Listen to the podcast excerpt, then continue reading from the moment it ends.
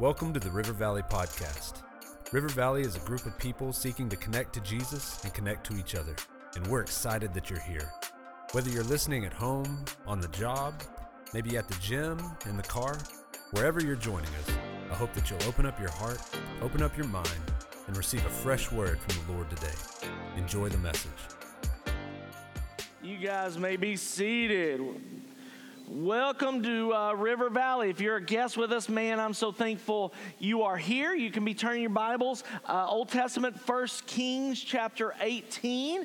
But I want to do a little bit of theology today uh, as a part of a setup. Theology is so important in that when we approach Christ, that we approach Him in the way uh, that He is. He does not move or change, so we have to understand Him correctly and the the places and the things of Him in order to really and truly benefit. And so uh, I want to show you why I'm doing this here in just a second. It relates to this verse. Uh, so, but let me give you a, a verse that's really important. This is uh, 2 Timothy 3 16 and 17. And so don't go there. Go to First Kings. Uh, that, that'll be up on the screen. So here we go. So all scripture is inspired by God, and it is profitable for teaching, for rebuking, for correcting, and for training in righteousness. Then verse 17 says, Why? So that the man of God may be complete, equipped for every good work.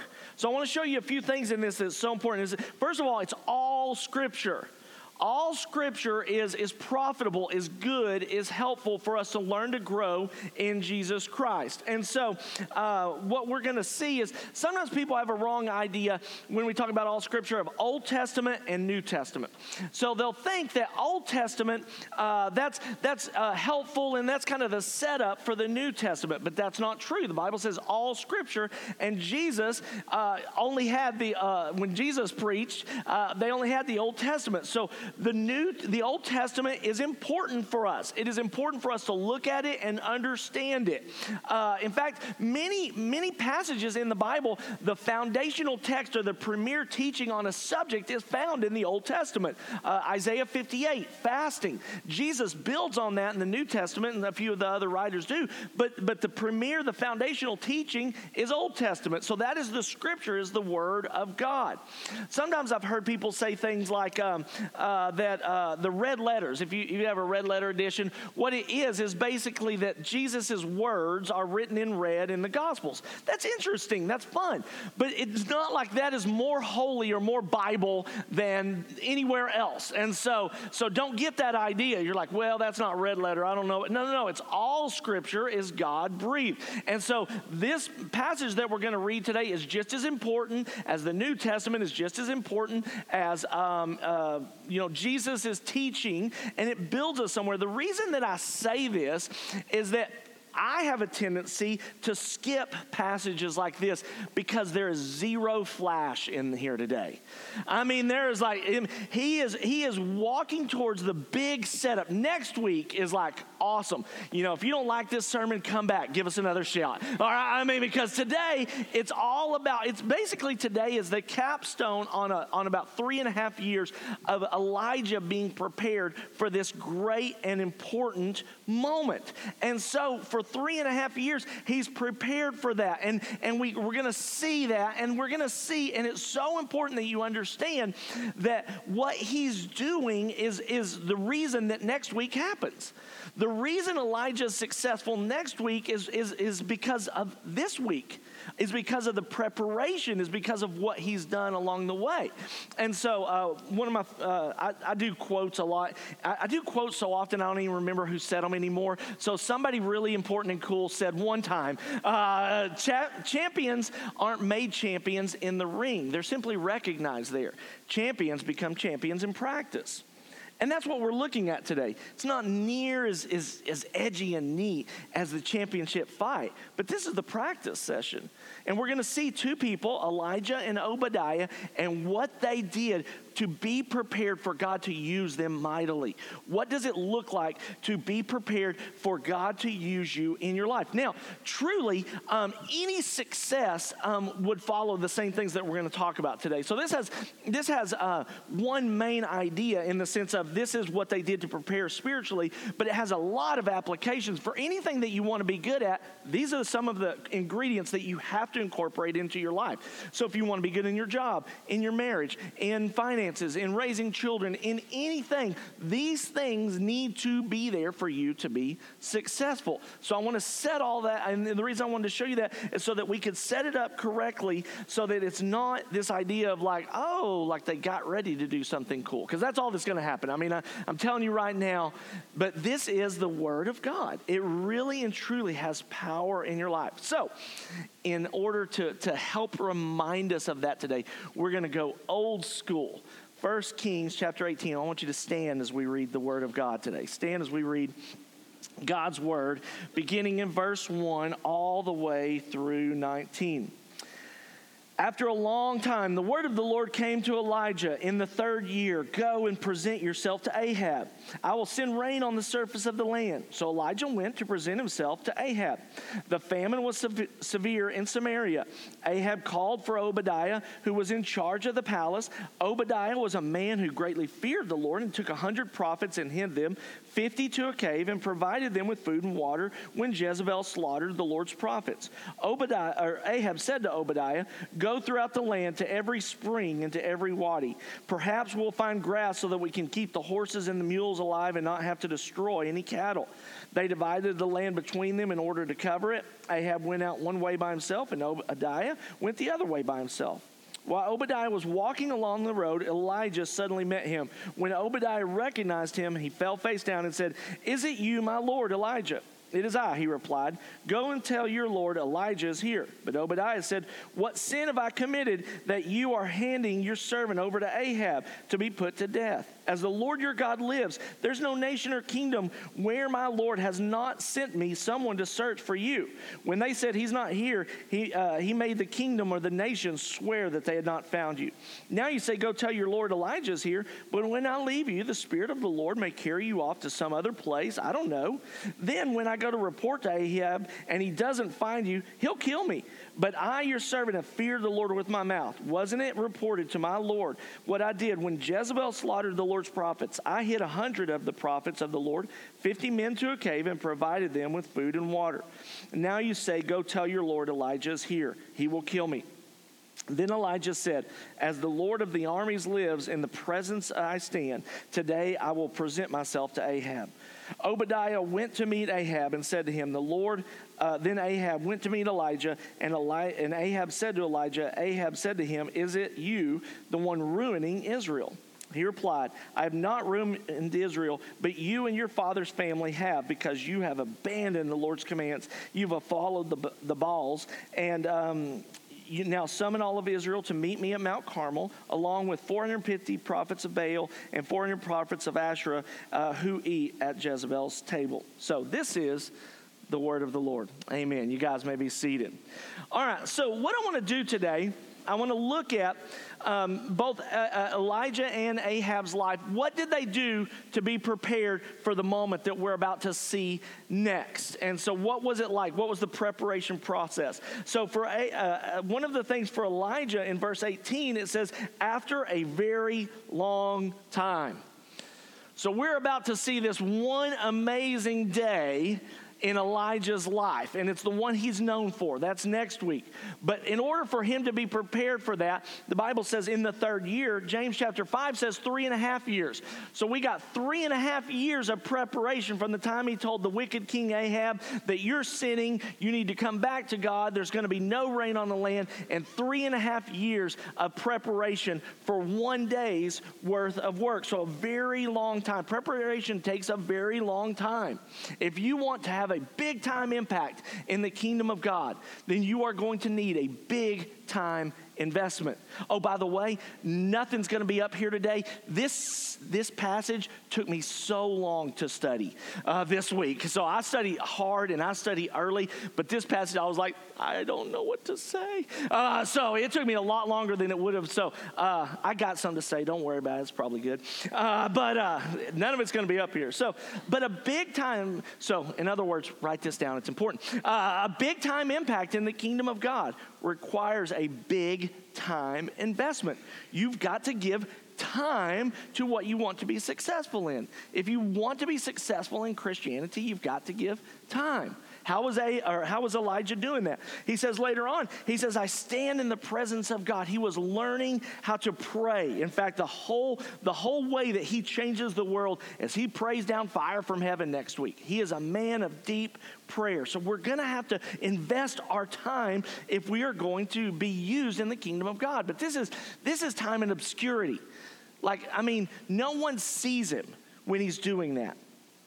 And this is time and repetition. It's like every day is the same. Nothing, nothing seems to change. No, nothing big seems to happen in my life. That's, that's what uh, Elijah had been through for a long, long, long period of time. We have to be willing to go through that if we're going to be used in the kingdom of God in his book Outliers, Malcolm uh, Gladwell is a really interesting writer.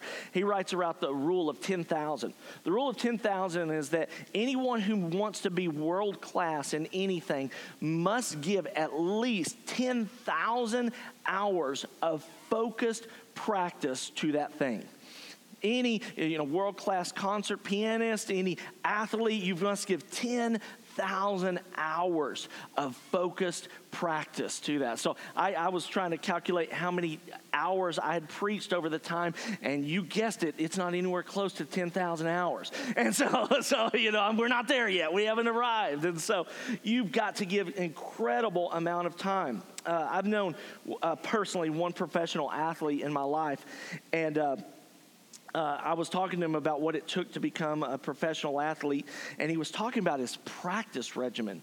And he gave me this book about, uh, uh, recommended this book, and I read it, and it was, it was about how to focus in practice how to mentally use practice and evaluate how you do it and, and do it better tomorrow. In other words, you can go out there, and, and he was a professional motor, uh, motocross rider, and you can go out there for the big night and win the, win the, uh, the race. But his was all about how he practiced how he how he worked and in the book it said the pursuit becomes their passion in other words getting to the place the practice becomes what they are obsessed on over and over again and so I've thought about that with my life. I've thought about that with um, the last few years, and I'm trying to become world class in prayer. I'm, I'm trying to become world class in prayer. I think it is the secret of the godliest people that we know.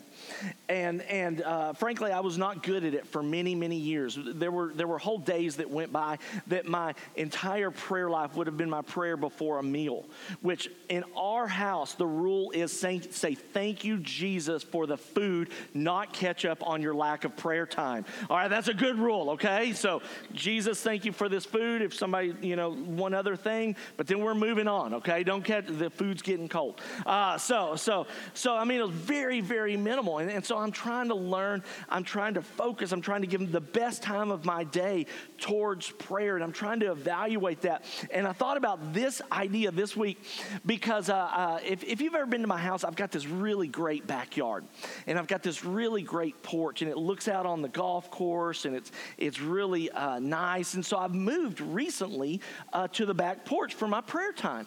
But uh, thinking about this text and, and focus, practiced in getting better, I kind of really think I need to move back to my closet where I'm just facing a board like there's this much distance. The reason is, is after I read this, I was really sort of convicted because there are squirrels in my backyard. I, and, and, seriously, okay? I mean, there are. And I'm, I'm really, I'm not an ADD, I'm not, not highly distractible, but there's these two squirrels, and every morning they chase each other, and uh, there's one squirrel, they'll climb up these trees, and my trees are you know, 40, 50 feet in the air, and they'll go on those branches, you know, and, they'll, and then they'll jump to another branch, and, and, you know, and I'm like, that's pretty cool. And there's one squirrel that I've seen him do it twice, miss the branch. And, you know, and he just, it just, I mean, like, boom. And I'm like, man, is he dead? And he's like, I'm okay, I'm okay. I mean, you know, I just, and I always picture that squirrel going, hold my beer, watch this, you know, every time. And it's funny, but I think Jesus is like, focus, come on, come on back, all right, all right. Okay, I'm sorry, you know, because I've seen it a hundred times, and so, so I need to, I, I want to get better. I, I you know, I, I uh, it's it's very nice to be out there, but I want I want to get better at that, and so we've got to give time to what we want to be great in, like like you've got to give time to your marriage. You've got to give time to your children. You've got to give time, and you've got to look at what steals time, what steals it away from you, and what and, and how you can use it effectively. Now, don't make the the the the, the easiest mis- mistake is, is what I call the Navy SEAL mistake. The Navy SEAL's like, I'm going hardcore. I'm going to do it right, you know, and you're like, and you do it for like four days, and then you break off. Don't do that. So it's okay to watch Netflix. It's just not okay to watch all of Friends at one sitting on Netflix. You, you know, it's just, that's not okay. Like, take a break. You know, go on a walk with your wife, do something. So, are you focusing, are you giving serious time to what you say you value? Elijah did three and a half years of concentrated prayer. Next week, we're going to see him pray like a I think it's like 28 word prayer, and all heaven breaks loose. It's amazing because he focused on the front end. He gave a big investment, a very long time, the Bible says. Now, Elijah meets up with Obadiah. Uh, this, this may or may not be the author of the book of Obadiah. It seems like they're not, um, uh, but it, it, doesn't matter. It's a very common name, in other words, and it seems like their timelines uh, don't line up. But he's mentioned in Scripture as this godly man, and so let's let's use let's use uh, Obadiah for that. The first thing that we're going to see, and I want you to see uh, with this, is their connection in Christianity, their connection in life together. You are physically in Christianity never alone, but you may be lonely. You may be lonely. There's there may be a moment where God puts you alone so that you learn that He's all that you really need, that He is sufficient for everything that you have. But the moment you think, well, you know, I'm the only one that's serving the Lord, it's not true. Obadiah comes along and says, hey, they're killing the prophets, but I've hidden 50 in one cave, 50 in the other, so that's 100 plus me and you, we got 102. Uh, so you're not alone in living for Jesus. Some of you may be in situations where you feel like you are for a season uh, maybe in your class, in your group, at your work, what, wherever it is. Uh, and, and a lot of times people are like, everybody I know is not living for the Lord. Well, go meet some people that do, uh, is, is the easy thing to say there. Because you are not alone in, in, in that way. And so you've got to be very careful about that. However uh, you may you, you will be outnumbered. You will be outnumbered. The bible says in matthew chapter 7 verses 13 and 14 that narrow is the gate that people enter the kingdom of God, and there's just few on that road. But wide is the gate that leads to destruction, there's many there. So you will be outnumbered, but you're not alone.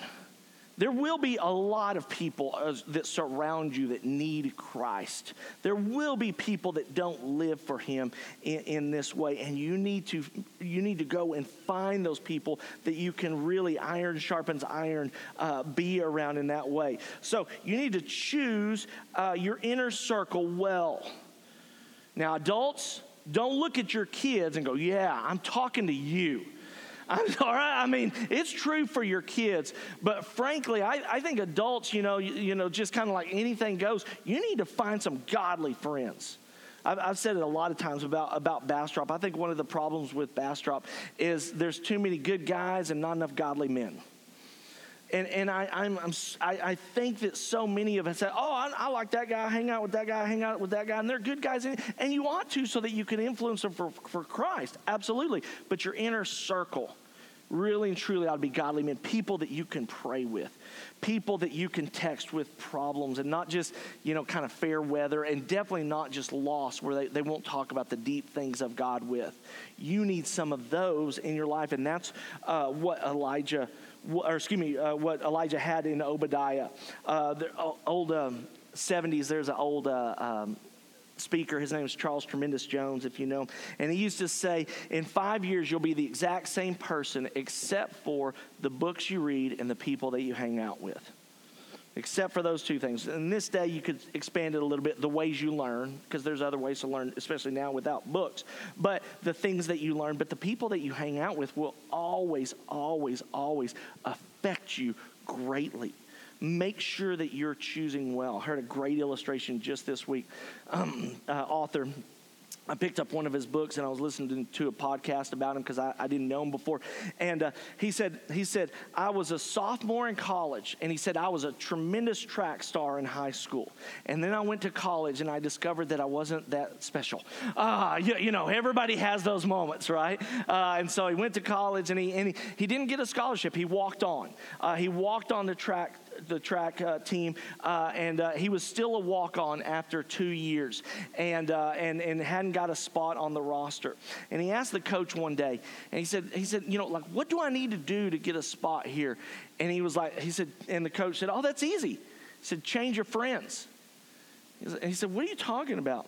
And the coach said, I've seen you here for two years and he said, I see you hanging out with those guys. And he pointed out to, to, to, the guy's group of friends. And they were all, it was after practice, so they, they weren't doing anything wrong, but they were all sitting on the high jump mats cutting up. He said, But never once have I seen you even talk to those two guys. And he pointed at the two All Americans who were on the team who were doing some extra laps. He said, If you'll start hanging out with those two guys, he said, they will show you what you need to get to the next level.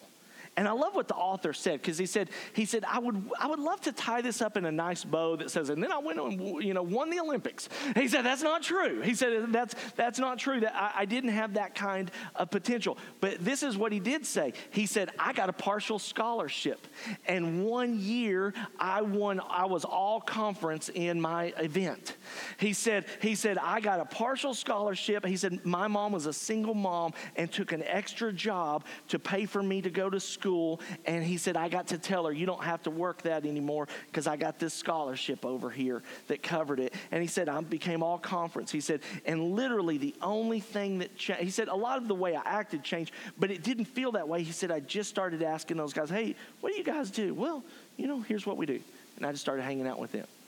Guys, I'm telling you right now, I'm telling you, I'm telling you, you really and truly ought to evaluate the, the, uh, as adults, the people that you spend the most time with. Can you honestly pray with them? Do they tell you what God is doing in their life? Do they tell you, ask you what God is the the iron sharpens iron concept? That's what Obadiah was. That's why God sent Obadiah to Elijah, and it made all the difference in his life. And we're going to see when Elijah falls, it's because he forgets about Obadiah in the days to come. Now, um, so you're never ever alone in that moment. Now, uh, next, why was Obadiah used? What, what made Obadiah a, a, godly person? We find out a couple of things. Number one, in verse 3, um, he was, Obadiah, the very last sentence, Obadiah was a man who greatly feared the Lord. Greatly feared the Lord. When we hear that, we think of afraid. Um, you know, you think of phobias and that, that, you know, I'm afraid of those things. That's not what that word means. It means reverence. Uh, the way I wrote it was it, it means you need to have familiarity with God. All right, you, you need to know Him, but you never need to have flippancy with God. So you need to continue to, like, I know you well and you know me and we can talk openly and honestly, but I, don't, I, I still come to you as the God of the universe. I fear you. You, you are uh, worthy of praise. I love that, that verse that when the Bible says, when Jesus appears, every knee will bow. It's not because an angel's standing over him going, Here he comes, here he comes. You need to bow when he gets in. It's when you see how amazing Jesus is, you cannot help but bow. Every knee I mean, lost people will bow. animals will bow, the entire trees will bow, the entire world will bow to the magnificence of Jesus Christ. So we can know him, but we need to fear him. We need to have a reverence in who he is. Let me, let me explain it to you in a way that I think uh, comes across to most of us. Uh, and that is uh, whose approval are you seeking? Whose approval are you seeking? And maybe the inverse of that, who are you afraid to disappoint? Who are you afraid to disappoint? Now, let me be real honest. I, I, love it when I can. I love it when I can go. Hey, this is in the Bible, and I, I'm trying to do this, but I don't do a great job. I am a recovering approval addict. Anybody like me? You're like, I love it when people love me. I do so many things. Like, you, you know, they're like, you know what I love is I, I love, you know, knitting. You're like, wow, so do I. You, you know, and you're just like, what am I just saying, like, I'm just trying to connect with them on some level. You, you know, like I, I got into ministry. I love people, and it never dawned on me that some people wouldn't like me. Uh, that never dawned on me. I was like, of course. And then some people didn't like me, and I was like, oh no. Uh, I mean, it just, it took me for a loop. I mean, early in my ministry, it was so hard because I, I loved people. And so there were people that just didn't like me. There were people that just didn't like, and I, I was so tempted to go the way that they wanted me to go. I, I, I, remember early on, if you were here in the early days of River Valley, I mean, we just needed some enough people to come so we look like a real church. That was it. I mean, you, you know, they're like, they're like, uh, you, you, you, know, you're like, uh, I mean, it, it, really was. And, and so there was a guy that came in one time, and uh, and he was asking me about River Valley, and uh, I remember just thinking, oh, he's he's a mature Christian, and and and all of this, and and uh, and let me be real honest. It was funny. He said he said we we stopped when we moved, we, we didn't, we continued to tithe to a savings account. Um, and so that when we find a new church, we'll tithe uh, to our new church all of this back tithe. And, you know, my evil mind is like, I want that money. Uh, you know? like, come on now. All right, you know? And then, but he asked me all these questions about how he was kind of old school. And I mean, we've just never been that way.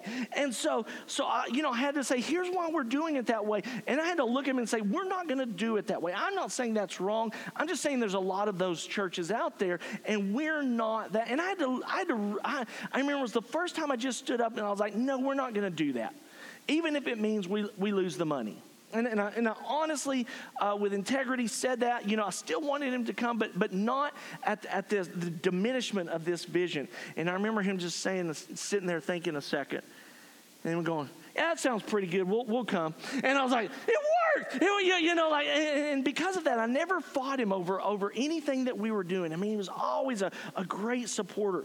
We've got to be careful that we, who are we trying to have approval from? Who are you? I mean, who, who is it? Because I think because God's grace is sufficient, sometimes we just think, oh, God will forgive us. But these people over here, man, I'll, I'll, lose influence. These people over here, they won't like me. These, you know, I won't be in this crowd or that crowd. And again, I'm talking to you as adults, not your children. Because we are the exact same way. We've got to be careful. Obadiah feared the Lord. And he went a step beyond approval and disapproval. All right, we're going to talk about how he did right uh, in his job, but here's the deal anytime that it contradicted the word of God, Jezebel, Ahab's wife, she's killing prophets. She's killing the people of God. So Obadiah hides those prophets at his own life's expense. So it's not approval. Like if he gets caught, she, she's going to kill him.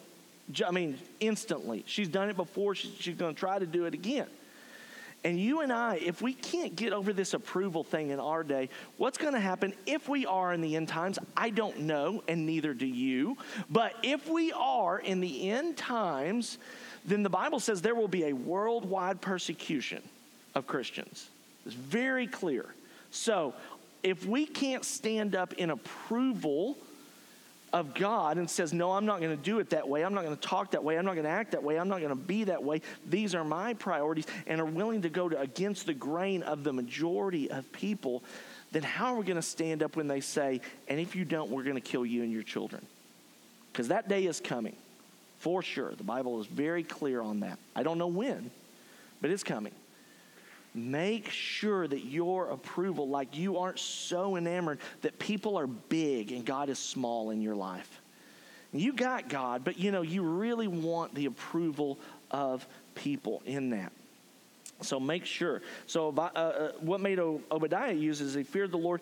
And then in verse 5, Obadiah was faithful in his job. The very last thing, he was, he was a good, faithful servant of Ahab, even though Ahab was wicked. Now, he didn't do anything wicked for Ahab, but he was a servant of Ahab.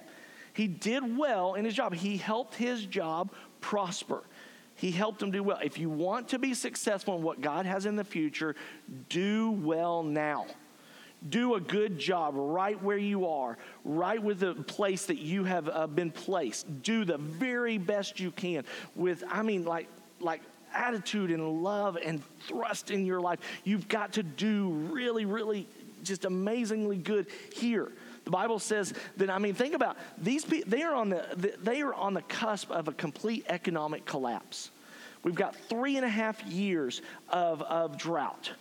So the water is scarce, the food is scarce. The, now the grass is all gone, and they're like, if, if we don't find grass, I'm taking half of the animals, half the livestock. You're taking half. He trusts. He trusts Ahab trusts him with basically half of his wealth, and he says, go out and find some. And if not, we're going to have to kill the horses. That's transportation is now wiped out. We're going to have to have the mules, any type of burden, any type of heavy lifting, construction. Mules would have been to bring the the materials into is gone. He said the cattle cattle, food, like it is total economic collapse. And yet Obadiah is faithful to the Lord in fearing God, but he's also faithful to try to save what can be saved in his current situation. He wanted it to prosper. He wanted it to prosper. And so, how are you doing with that? Especially if you're like me and you're kind of midlife. Like, I, there's enough success at this point that there's a lot of areas that I could coast on. And I've, I've, shared this with you. Like, I am fighting not to be that person. I am fighting not to enter my 50s and just talk about, you know, what I've done in the past, but to keep going. And, and it's hard. It gets harder as I get older. I mean, I'm really and truly. And I have to be honest, and I have to, uh, but I want to look at my life in the last 30 days and say, you know, would River Valley hire me again? If they knew everything that was going, would River Valley hire me again? Am I doing a good job right now? Not that I've done a good job in the past, and that, that should carry me through. Am I doing a good job right now? Obadiah was. He was continually faithful in all of those things. Now, here's what I think. Here's something that I think we can learn so much from in Elijah. In, in uh, verse uh, 17, Ahab says, Hey, you're the ruiner of everything. And, and, and Elijah says, No, you are. Uh uh-uh, uh, huh. That's basically what it is right there. So it's back and forth. So here's the deal um, there are some things that are going on in our world. And uh, man, there, there's some like I feel like sometimes I feel like Will Ferrell that I, you just want to stand up and go, "Am I just taking crazy pills?" I mean, you, you know, like I mean, you're just like because it's just so it's just so weird, man. You're just like I just can't figure out like, like how this is okay or how this is working out. And, and uh, Elijah stands up to Ahab, but what I, want, what I want you to see what he does that is so brilliant is Elijah does it in such a way, next week we'll see it specifically, as to bring the people who have kind of started to drift with this cultural change. Because basically, this was a nation that was, you know, trying to serve God. And then Ahab came in and he brought in some, he brought in some idolatry worship. And slowly, he's taking people away from the worship of God and into idolatry. And I, we see that in our day. We, I mean, it, you know, back in the 80s, I think it was there, but it was obscured. Now it's just blatant it out there. Everybody, I mean, they're just like, yep, that's what we're doing. Uh, you, you know, and we're trying to get your kids too. I mean, that's, that is happening. There's no doubt about it. How can we do it in such a way that we can call out sin but that we can reel people in to say, you know what? Because I think a lot of times what's happening is we're sitting there and we're yelling at the people that, that, that have drifted with that, and it doesn't do anything but push them further away. It doesn't do anything but alienate us from the world. There is a way, and we see with Elijah, and the reason we're going through this book is because there's a way to live in the world but not be like the world, and to bring the world back to a love of Jesus Christ. And that's what we want for you. That's what I want for you in your life, in your home, in your job. With, you know, in, in season, out of season. When it's tough, when it's not convenient, to bring people back to Christ and you to remain firm in that. And we're going to look at how to do that in the coming in the coming weeks and how Elijah does that. But I want you to think about those today because so many times what we do is we just uh, we, we don't use, you know, the Bible says season with salt. We don't do it in a way that brings people to go, oh, you're right. That is foolish. That is destructive. That's not going to hurt. Tell me more about God. It really can happen. Tr- trust me, we're going to learn some of those things, how to do it. So, I want you to bow your heads right where you are.